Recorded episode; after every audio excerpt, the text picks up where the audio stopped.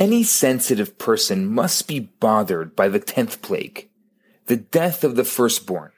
We understand the Egyptians oppressed the Israelites, and they should have no sympathy for Pharaoh and other adults who tortured the Israelite slaves.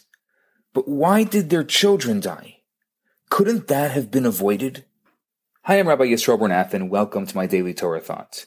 All this week, we're talking about the Seder. We're giving a new insight and a new excitement into the Passover Seder. So today let's talk about the slaying of the firstborn. The story of the slaying of the firstborn is central to the entire Pesach festival. Until we understand its inner meaning, we haven't really grasped the full depth of the story of the Exodus. So let's ask the tough questions. What actually killed the Egyptian firstborn? What was their cause of death? The Torah says that it was a destructive force that killed them. But what was this destructive force? And why did it kill the firstborns? So for a healthy person, there can be no greater joy than the birth of a child. Giving birth means bringing another soul into the world, continuing your family line and perpetuating life to the next generation. This is true of every child born. But the firstborn has an additional power. The first child is the one who made you into a parent. This is the transformative moment. When you become a parent, you become a giver of life. But the Egyptians didn't celebrate life. They worshiped death. They gave offerings to their dead, worshiped a god of the underworld, and spent a huge amount of time and money on elaborate funeral rituals. Think about the pyramids, these giant tombs built in honor of their dead. Those who don't value life don't value their children. Children are new life, and a death cult doesn't want life. They actually hate birth. And so on some subconscious level, they despise their own children and their firstborn more than anything else. This is what killed the Egyptian firstborns, their parents' resentment towards them.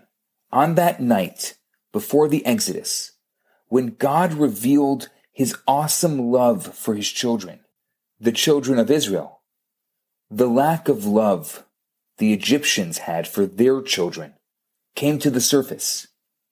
Have you ever seen a child that's starving for love? They're dead inside.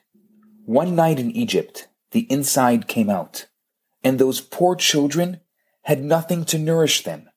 They didn't die from lack of oxygen or lack of food. They died from lack of love. That's the destructive force that ravaged the Egyptian houses that night. On that very same night, the first Pesach, the Israelites gathered in their homes with their families while the Egyptians were being confronted by their own ugly hatred for life, the Israelites were celebrating life with the children that they loved.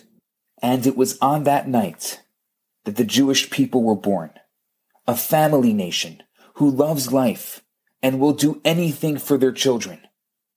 And so on that same night every year, on Pesach night, we relive that moment. We give our children all of our attention we lovingly listen to them, ask the Ma Nishtana. We do all we can to engage them in the Seder.